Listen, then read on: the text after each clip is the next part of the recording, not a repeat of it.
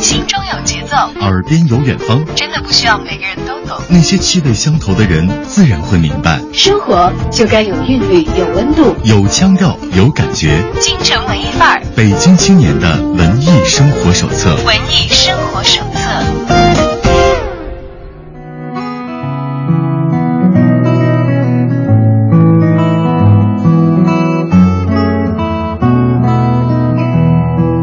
在北京炎热的下午，欢迎把耳朵停留在 FM 一零六点六文艺之声的电波另一端。下午好，我是小昭，欢迎共同走进今天的京城文艺范儿。在节目的直播访谈环节啊，又为大家请到了两位艺术界的大咖了，也算是我们的文艺好伙伴。我们热烈欢迎青年舞蹈艺术家张森，还有来自国立台北艺术大学舞蹈学院的副教授、硕士导师，我们的舞蹈艺术家张小雄老师。欢迎两位来到我们的节目当中。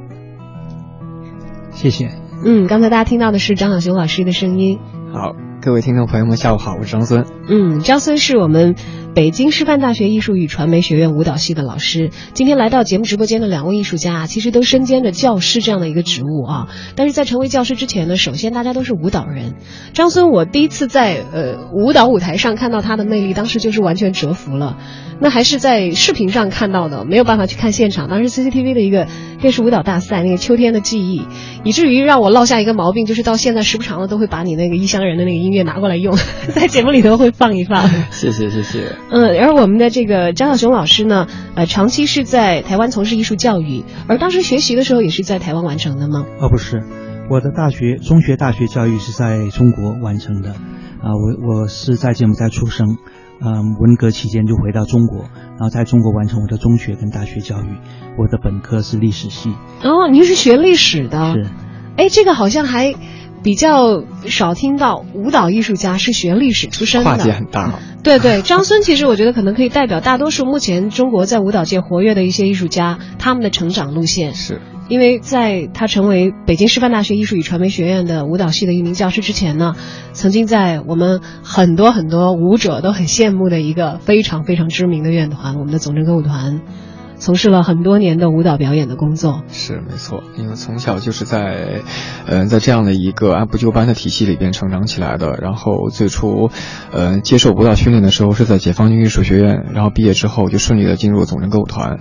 然后就是训练到一定的年龄的时候当舞者，然后会然后会考虑到自己未来能够在舞蹈上有更大的一个拓展空间，然后就转身去了教育这样的一个岗位上。嗯，两位在开始接受舞蹈教育的时候，启蒙的那个时间，都是自己多大的时候？我我开始比较晚，因为我是在一九七二年文革期间回到中国来念呃中学。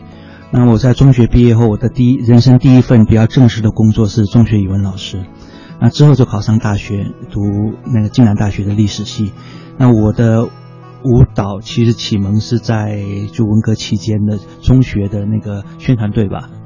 那到最后的时候，我的我的职业的生涯开展是在我读完大学移民到澳洲之后，我修了两年的那个现代舞专业之后，就在国家啊当代舞蹈剧场工作。嗯，在当代舞蹈剧场工作，而完成艺术方面的专业修习是在澳洲。对我二十五岁之后，二十五岁之后正式接受训练。哇，这个这个好像是不是在张孙那一波成长起来的舞者当中是不太可以想象的一种状况？呃，应该是不可能到这个年龄再接受舞蹈。我们觉得好像是已经完全超出了最黄金的年龄。基本上，我们从十岁左右开始就会被，呃，按照很好的一个身体条件被选入到这样的一个专业的培训机构。所以你进军艺的时候多大？十二岁。十二岁。对。十一岁舞蹈才刚刚开蒙，对。但十二岁的时候就已经进军艺了。对。所以就很很严格、很很严谨、很苛刻的一个训练体系里边，然后就是天天这样训练。哇，我觉得大家可能现在因为有网络很方便，我们在视频当中曾经看到过很多像北京舞蹈学院呀，还有各个这个我们艺术院团啊，尤其是像张森他们那样的团体，很严格的我们部队的艺术院团，他们中间有训练的课程的一些视频，当然只是一些花絮啊。我就看到大家在那个排练厅里头那个电风扇转，我就看着就晕，然后就会觉得哇，他们好像真的为什么说舞蹈演员平时是练功的？就觉得那个东西带着一个气，而且不是一日之功哎，是，就感觉他们真的是从小带来是有童子功，才可以在这个基础上好像再谈创作，因为能够很驾轻就熟的驾驭自己的身体，怎么样知道用自己的身体去表达内心的所思所想，要传递出怎样的情感，分寸那个更加精细的分寸，就是到了一定的层次再往上再往上的时候，会一直一直不停探索的一个东西了啊。那不知道在我们小熊老师的。舞蹈家生涯的这样的一个来路，从二十五岁开始，其实正正式算是进入舞蹈行当。是那个时候您进到这个圈子里的时候，因为当时是在这个国外完成的学习。是我大学毕业是嗯是在一九八二年，那我在九呃一九八三年的时候移民澳洲，那正好就在大学里头呃有教课，那有一天就有一个舞蹈的前辈就过来跟我讲说，哎。张小兄，我觉得你的身体非常棒，应该成为一个舞者。我说，我说二十，我二十五岁了，我很老了。就当时您是这么告诉他的，是吗？然后他就瞪大了眼睛，不可思议的看着我，他说：“Such nonsense！” 他说：“你这简直是胡胡扯八道。”他说：“他说作为一个现代舞者来讲，最重要的是你你要有足够的生命历练跟那个阅历，然后你要有独呃独到的个人见解，然后这个时候你开始现代舞是最好的。”嗯，现代舞这个观念其实逐渐的进入中国，是比很多其他的一些国家可能要稍微晚一些。我们知道现在中国现代舞引进的一个人在做脱口秀节目，也是很受大家欢迎啊。我们的金星老师，其实他也曾经来过我们节目的时候，也给我留下非常非常深刻的印象。我相信为什么他能跳现代舞，而且能够把这样的一种舞蹈艺术形式真的是做一个极大的普及。当然，可能也许我们国家的发展的阶段还不如一些现代舞的强国，但他能够做到这一点，首先我觉得他就像刚才小熊老师讲的那样，是一个。非常非常有着强大的自我以及开阔的世界观和相当的人生阅历的一个人。当然了，呃，现代舞你要说现在的局面的话，肯定是有很多更多青年的艺术家进入到了这个界别，不断的用自己的艺术生命来填充现代舞这样的一个概念，给大家更多具体的感受。但是作为一个现代舞的舞者，刚才小熊老师讲到了，把您引进门的人所提出的那样的一点要求，当时您是什么样的感觉？我当当时就觉得非常惊讶，因为这种观念是我们以前没有没有接受到过的。然后另外一个来来讲，就是说我也在反思自己，说如果这是你的一个最后的一个机会的话，你会不会啊去做出一个新的选择？那我当然就毫不犹豫就想想说，如果这是最后最后一次机会，我必须把它抓住，否则我会后悔。那当时跟我讲的这个人，他其实是澳大利亚当代现代舞之母。伊丽莎白多玛，哇！我就在对的时间碰到对的人，所以就改变了我的生命轨迹。被名师领进门，但是从二十五岁以后开始进行一些基础的舞者的训练，会是一个比较痛苦的过程。非常痛苦，非常痛苦。我二十五岁进那个艺术学院，呃，两年的现代舞专业训练，我有意选了一个就是课程，呃，安排比较紧凑的一个一个学校。哎，当时两个学校都给我名额，然后选了一个呃，就是比较短的，周期比较短，但是比较密集的。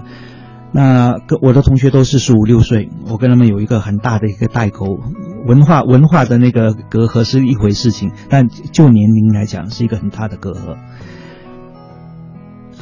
我想对我来讲，身体的训练基本上是一一种肉体的一个一个。一个修行嘛，但是最重要是怎么样可以放掉我自已经形成的一种世界观或者一个审美标准，来重新接受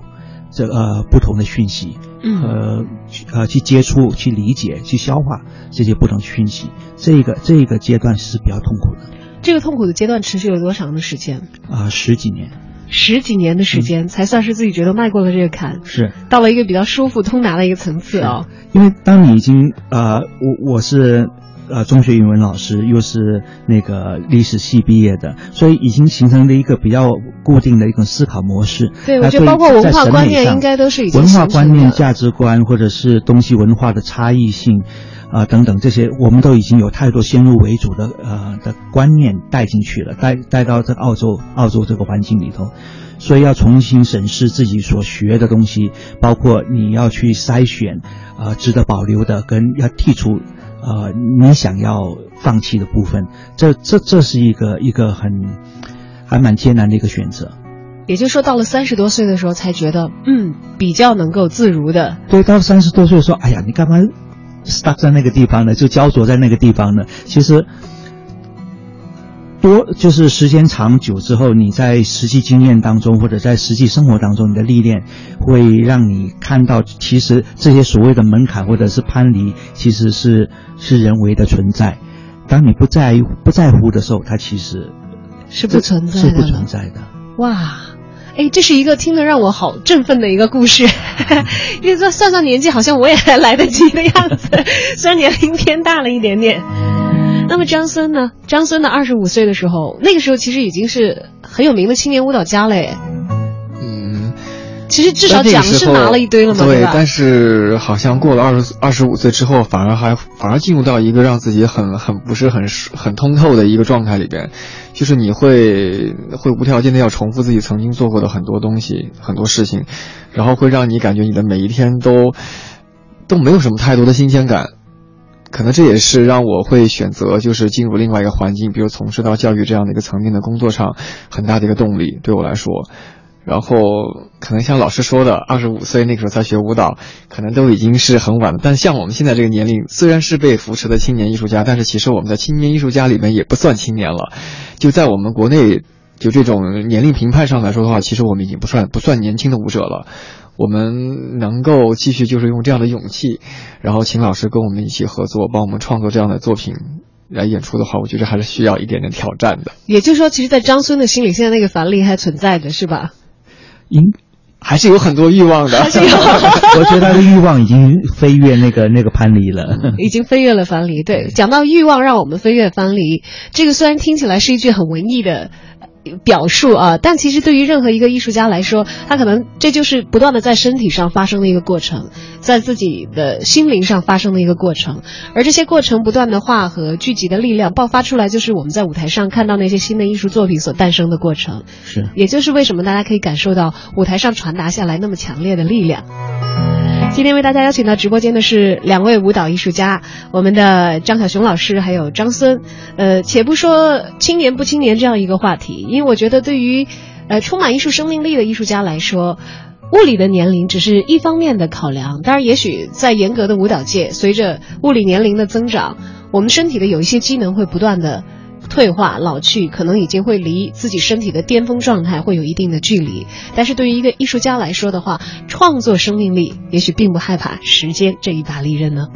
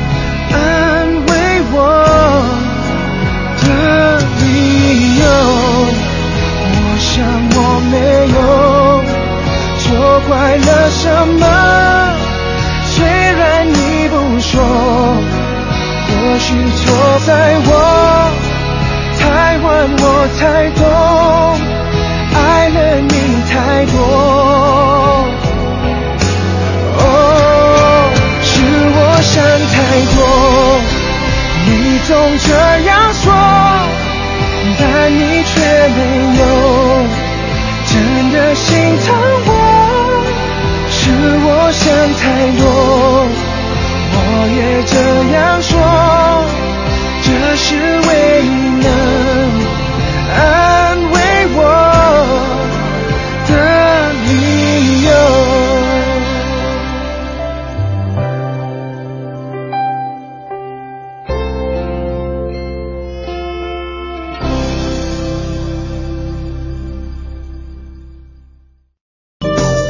青春有各色面孔，成熟有万种风情。阳光，阳光，午后，午后，一零六点六，一零六点六，在京城文艺范儿遇到有故事的你。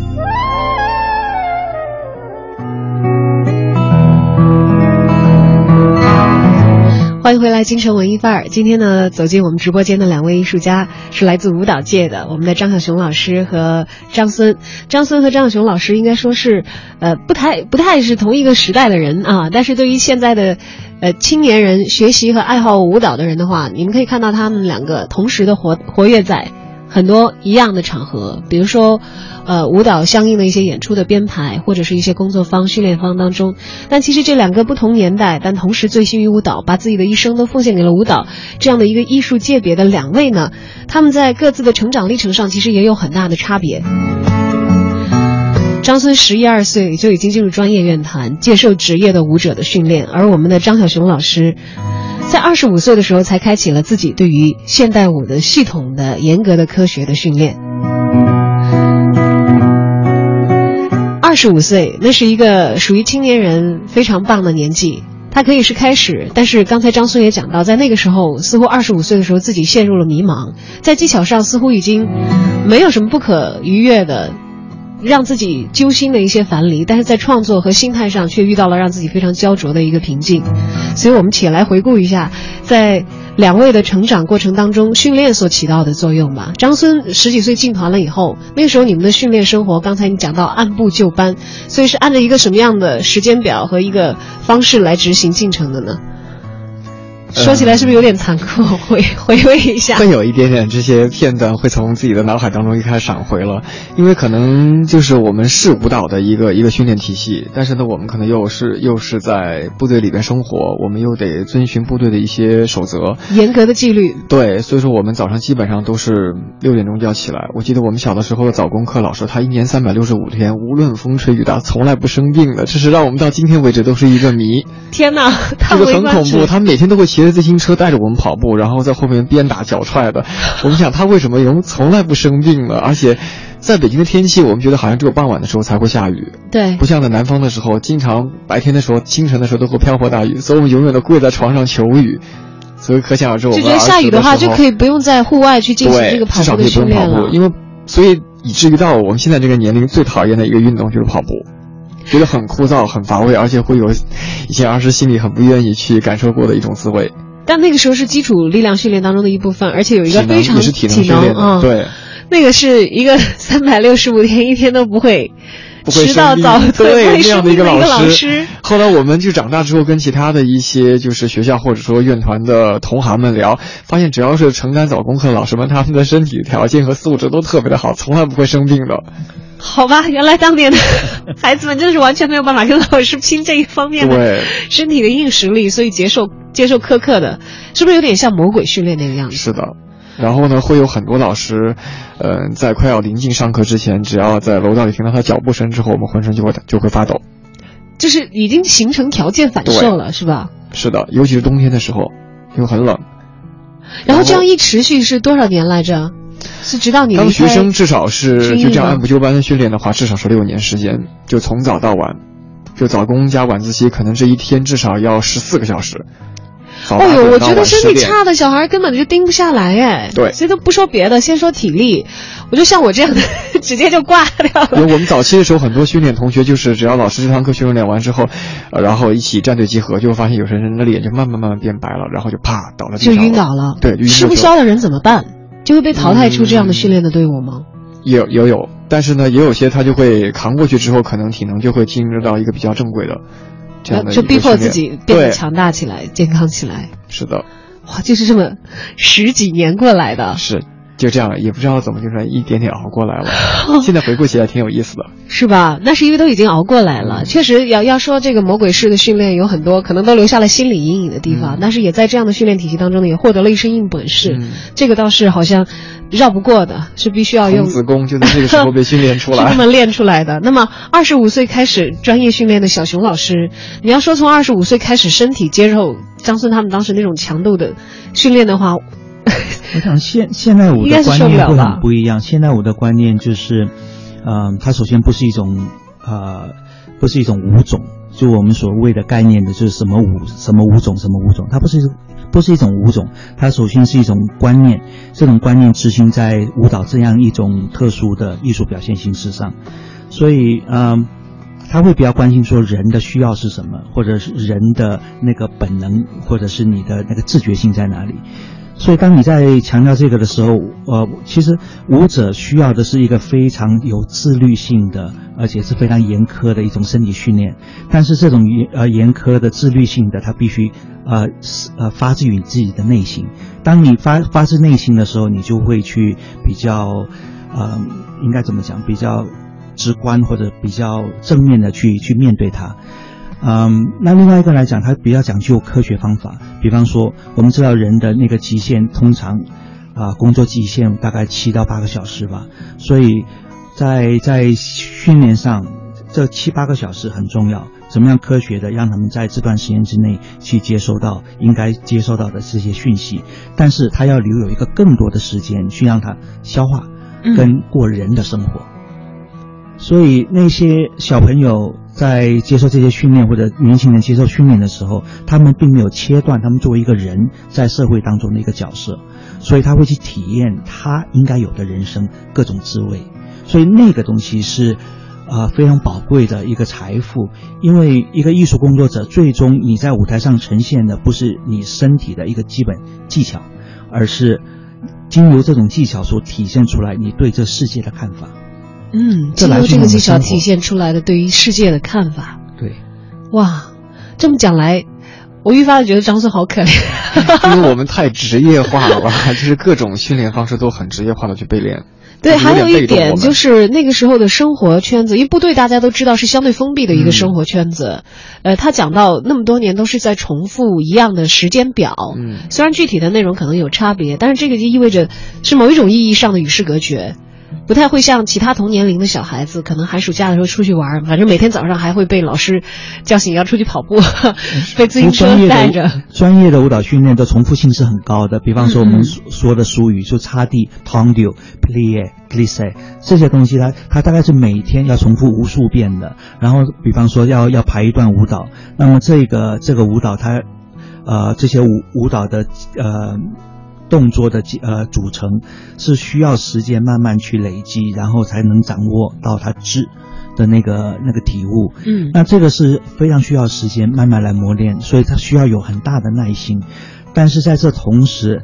呃，不应该主角这个作为人的一个一个完整的一个一个发展这一部分。所以这个是在我们当代的舞蹈教育教学当中非常强调的，就是要留给这些学生们足够的空间跟时间去做消化，跟去开去开拓自己的呃更更广广阔的一个领域。嗯，开拓自己更广的领域，有的时候用眼睛，有的时候用耳朵，有的时候用身体，是有的时候可能是通过其他的艺术界别或者是文字阅读，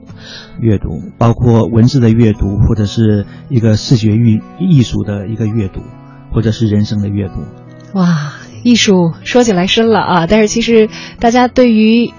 生活的感知，这一点一滴，可能都是对于艺术家来说是营养的吸取，在通过自己的身体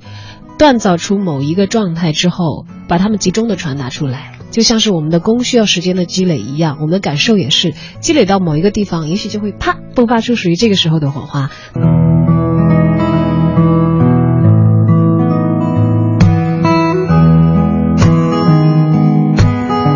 欢迎回到京城文艺范儿。今天为大家邀请到直播间的两位艺术家呢，分别是国立台北艺术大学舞蹈学院的副教授张小雄老师，还有我们的北京师范大学艺术与传媒学院舞蹈系的青年教师张森。两位呢都是舞蹈艺术家，同时呢也兼有编舞的身份在自己的身上啊。啊，不知道两位各自从自己的职业生涯回看，自己的第一个完成创编的，能够很充分的表达自己主观意识的。作品是诞生于什么样的时候？哪位先说？啊，张孙先来吧。呃，我觉得可能还是因为年龄上升到了一个一个状态吧，可能就是你的身体不会不会那么容易被满足了之后，你想通过自己的思想来表达出自己的很多更深层面的一些想法的时候，你可能就有这样的一个欲望和冲动想去创作，然后可能可能借由当时那样的一个机会，也许你会遇到好的学生或者好的舞者，他能够体现你这个此时此刻的想法之后，就迸发出这样的一种一个机会，就碰撞出这样的火花。然后具体的时间呢，我觉得至少应该是在我三十岁左右的时候，是我第一次。哦，三十岁左右的时候是第一次自己完成亲自创编的对。舞蹈作品，当时还是属于自己跳，因为那个时候身体还够用的时候，也很想要自己对亲自来完成。而且那个时候当时正好是刚刚离开职业舞团，然后去到学校之后，在那样的一个环境里边，可能你会有更多的空间和时间去思考这个问题。所以你就会有很大的想法，想要为自己创作一个东西，还能够让自己在在不同用不同的方式去跳。嗯，你那个作品叫什么？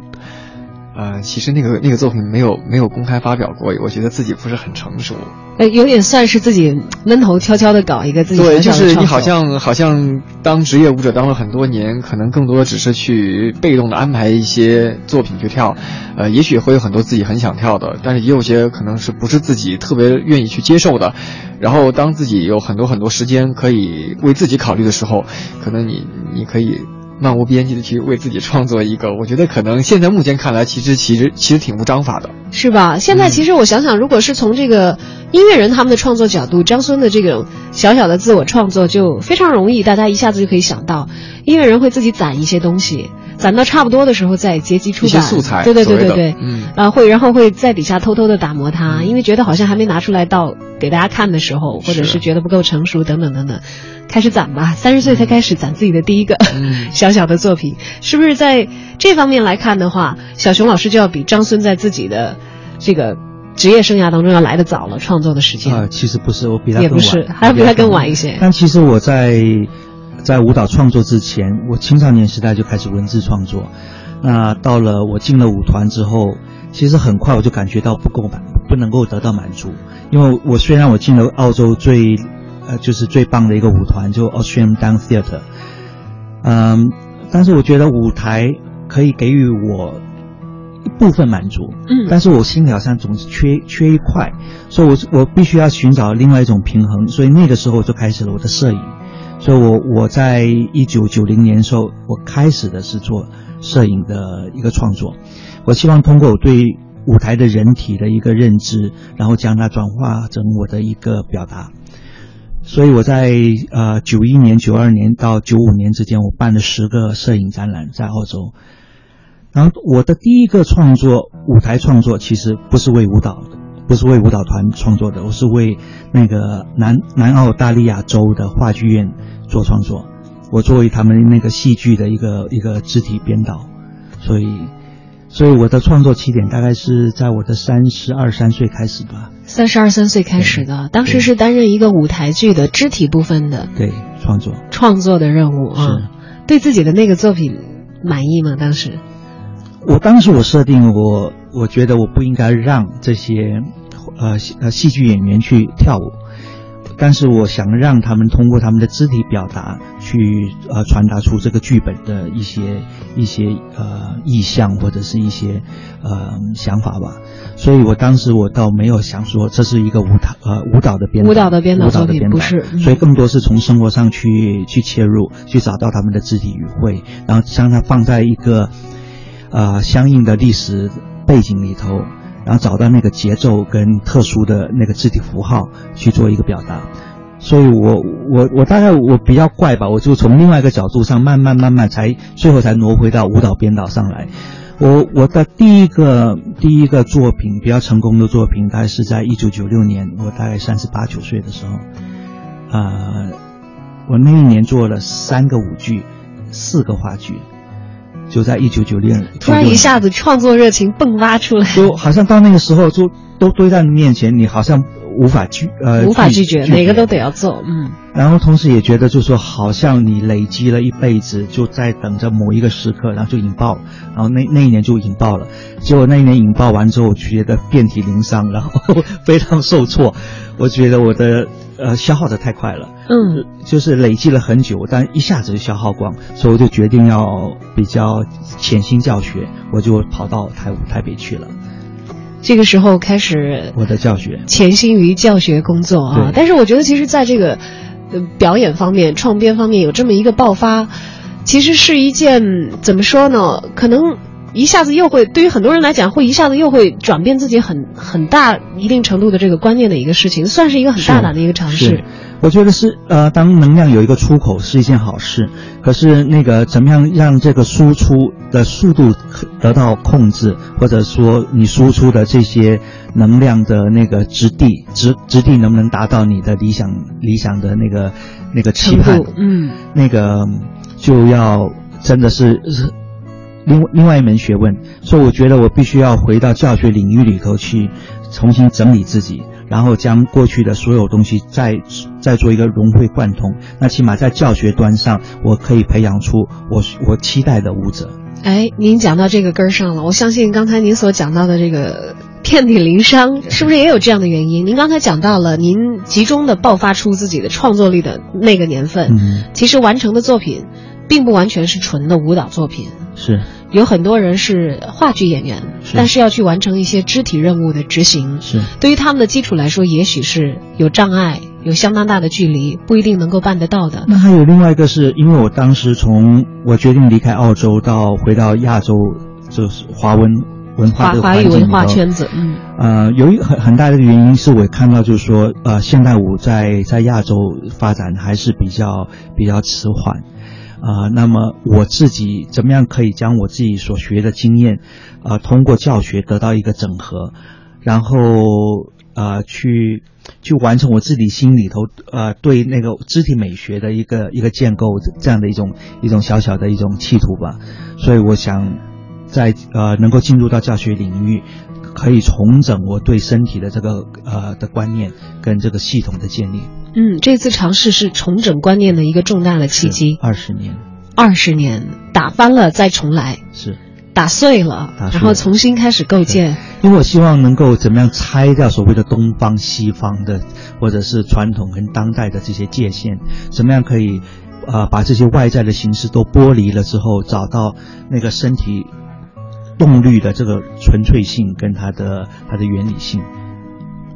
哇哦。这么想起来，好像要拆掉的话，还有要塑新的的话，在已经成型的人身上，除非别的艺术创作者也能够像小熊老师自己一样，能豁得出去，我愿意破，可能才能够立出一些新的来。但是对于一些新的舞者来说，比如说我们学院里学习舞蹈的学生们，在他们完全一张白纸还没有开始构建起来的时候，给他们一个科学的搭建，让他们拥有的是一个没有樊篱意识的。一个开阔的平台的话，可能是一件更加容易实现的事情。所以我觉得学生是一张白纸，然后他们拥有，只要他们拥有那个勇敢探索的心，跟他们的那个好，他们的好奇心，跟他们的那个小小的那个个人的企图心的时候，你给予他一个正确的、开放的观念，他们就像海绵一样不停的吸收。那有些东西是。观念给下去了，你不要急于得到成果，你也许要等他们十年、二十年，然后就会看到他们就成长起来，他们慢慢找到自己各自的方向，然后在一个原理的起点上，他们各自往各自的方向，呃，去去发展。那个时候你会看到的一个成果是所谓的遍地开花或者是百花齐放的这样这样的一个场面。哎呦，会让我觉得舞蹈是一个好有耐心的艺术，舞者的养成是需要有耐心的过程，创作的过程可能需要有更大的耐心。其实所有的教育都是这样，就是事关教育，它都是一个一个非常长远的一个投资。然后呃，你。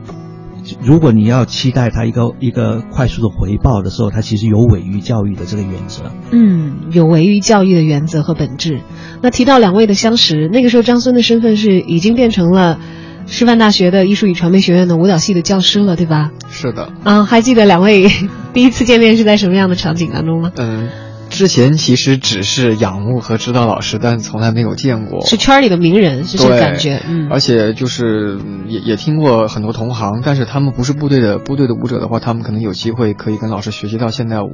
可能我们当时的环境更封闭一些。对，有要执行的任务，有编排的，就是各种各样的 时间表已经被官方划定了。很早时就可以跟老师近距离接触，然后很偶然，然后我们北京师范大学艺术传媒学院舞蹈系，然后请老师过来帮我们复排他的经典作品《春之祭》的时候。我才在那个时间点跟老师真正的认识，然后跟老师一起上他的课，我才对一个全新的体系有了很大的一个兴趣。那个时候是什么感觉？那个时候感觉就是好像我我我饥渴了很久，终于可以有人递给我了一杯水。你看，原来还有一块海绵，他不是学生，他是老师，但他同时他的状态完全把自己自动的调节到了学生的状态。其实这是这这就是为什么我们会合作，因为我我在他们身上我看到我自己。因为我比较晚开始进入这个这个呃行业，跟在三十五六岁的时候也曾经陷入一种迷茫，就是我的我如果我离开舞台，那么我的天地在哪里？我的我的人生的其呃舞台将会往哪里铺展？所以这个其实，在那个时间点对我来说是一个很大的煎熬。那我做出了很艰困的一步，就是说我离开澳洲这个环境，这个非常舒适的环境。那我希望能够回到亚洲的语境里头，我可以将我所学的东西啊，慢慢的去做整合，然后把将我的经验去跟呃。年轻一代去做分享。那我当时我在广东现代舞团碰到中国第一代的最棒的现代舞者，像邢亮啊、桑吉佳啊、呃李汉忠啊、马波啊、侯莹啊，还有沈伟啊，他们这一代。所以我当时我觉得他们就真的是如饥似渴。那我就觉得我在他们身上，我不仅是给予他们，而且我在他们身上是得到了很多启发，跟跟那个呃呃一个叫什么？一个刺激吧，一个很很强大的刺激。所以，我我在看张春他们，呃，这一这一代的舞者的时候，是更年轻的一代了啊。呃，其实年纪上是比我当时碰到他们，呃，成熟。成熟。那我看到这一批成熟舞者还有那么大的企图心，希望能够自我突破，跟寻跟跟呃去寻找自己未来的舞台的时候，我是很很很受感动。那我觉得是。像他们有了人生的非常丰富的阅历跟那个历练，跟舞台上的大量的磨练，我相信就是他们只要有一个起点，说要改变自己，那么这未来是不可预知的，不可预知，但是很可期待的一件事情，非常非常值得期待的，不可预知。那那次复排，张孙所担任的任务是。其实我就是在旁边跟着一起偷练的一个老师而已，偷练的一个老师。对，因为我因为我不我不负责登台表演嘛，都是我们的学生，所以说我能够在一个相对安全的一个角落里边，然后大量的吸收老师很多理念的时候，我觉得那时候很快乐。你看，成熟的舞者就是这样，说我我我该吸收的过程我吸收，我自己在打磨的时候我偷偷打磨，我不到能拿得出手的时候，我自己心里觉得过这关的时候，我绝对不拿出来，会有这样的一种呃怎么说，有一个叙事的过程。但是会不断的、不断的，这跟我蓄积新的势头，跟我二十五岁开始学呃学习现代舞的呃状态有点像，就是我希望能够吸收新的东西，但是我首先要忍痛打破我自己旧的东西，所以我在他们身上看到，其实看到很多我当年所我所经历过的这些东西，但是这个就是呃所所谓快乐吧，就是你找到一个新的方向，跟你有那个足够的勇气去否定自己，或者是。去呃去有选择的保留自己最想要的部分，然后凭着一种坚持继续往前推进。我觉得那个是一个非常快乐的快乐的事情。哦，我觉得很痛苦但很快乐。我觉得这是为什么今天两位会在今天同一天共同走进我们直播间的一个最根本的原因，因为也有很多艺术家可能在他们交流的过程当中，一个擦肩或者是一次一次合作也就此终止了。但是为什么几年前的那一次，张孙在底下蹭课，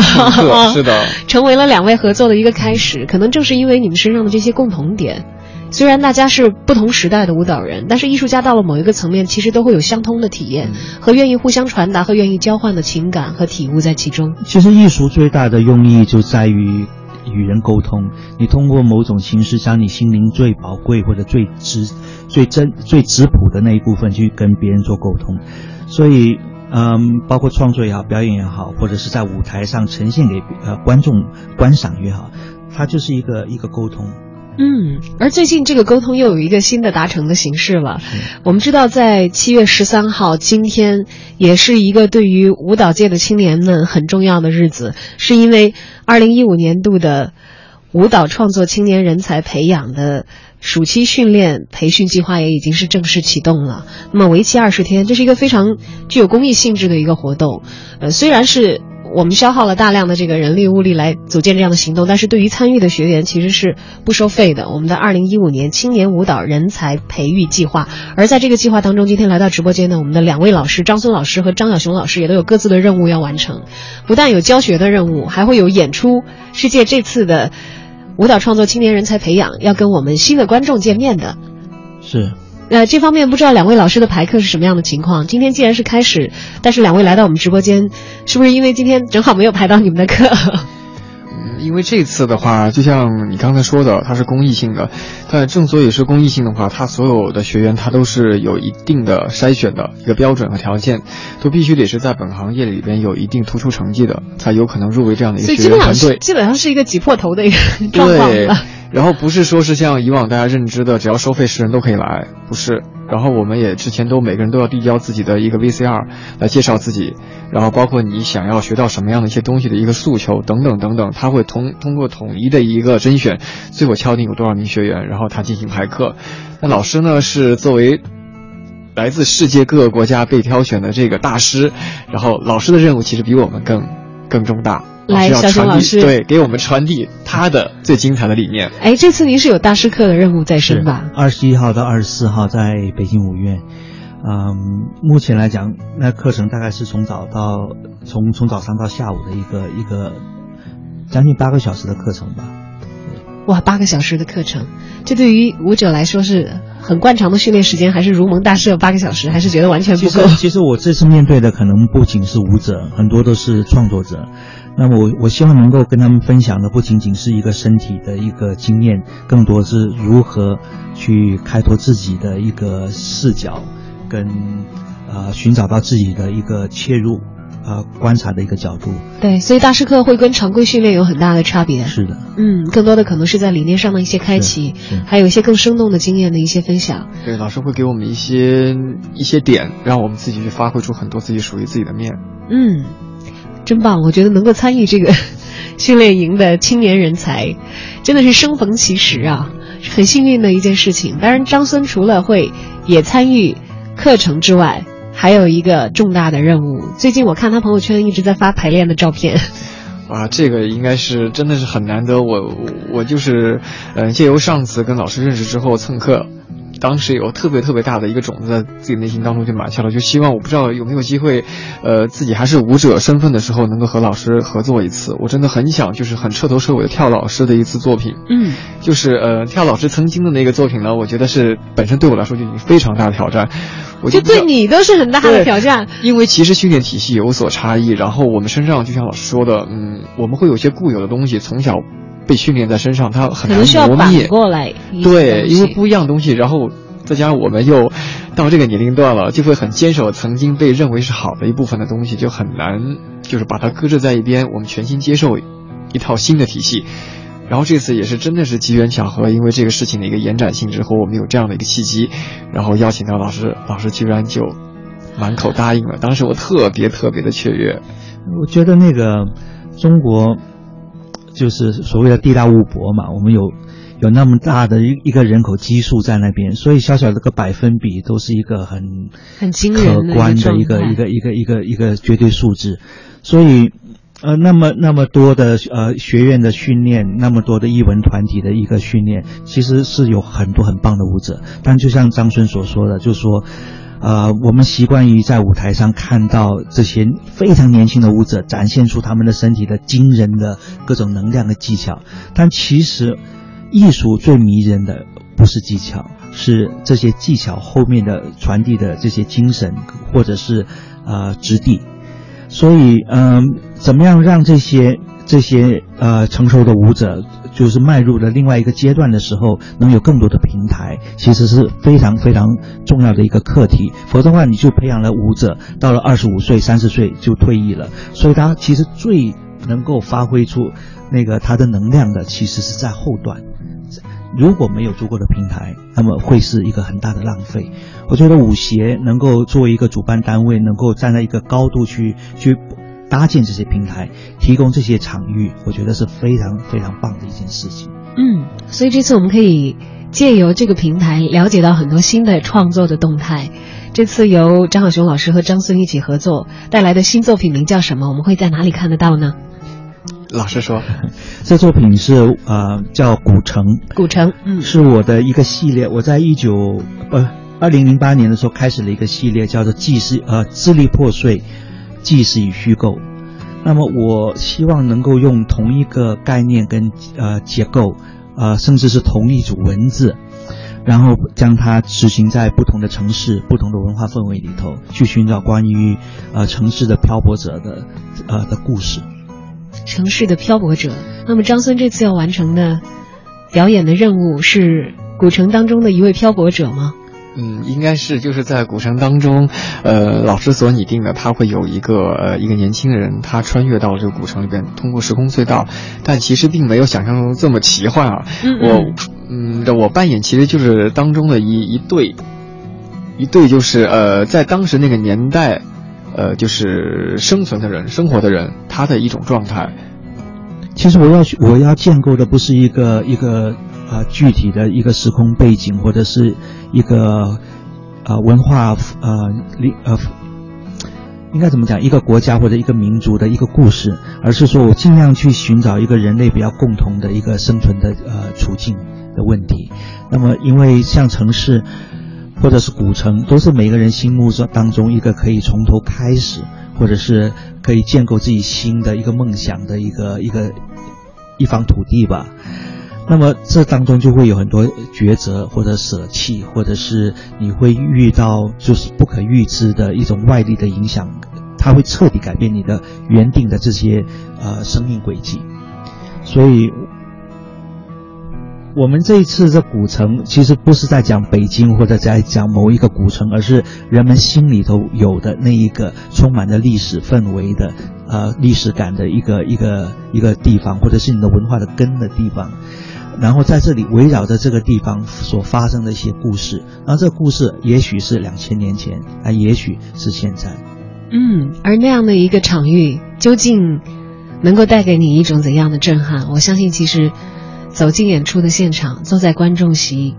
就是最具体的、最直接的一个体验。这是其他的语言的方式也好，别的方式也好，所无法替代的。是，哪怕大家可能现在已经可以看到一部分流出来的排练的现场的图片了，但是和这个作品最终完成，以一个作品的方式，啊，舞者以自己全情投入、精力最为集中的状态，在舞台上呈现出那样一种。协调的关系，传达出那样的一个意象的时候，所能够带给你的冲击，一定是我们用其他的方式所没有办法替代。是而加舞蹈它是一个视觉，也跟视觉艺术很接近。它是通过你的视觉，但是也通过你的听觉，啊，去感受到在那个那一方舞台上所发生的事情。所以你必须要临场，你才能够体验到那临场感。哇，那那个临场的时间，大家千万不要错过了，因为我们节目马上就要结束了，还要请小熊老师来。告知一下，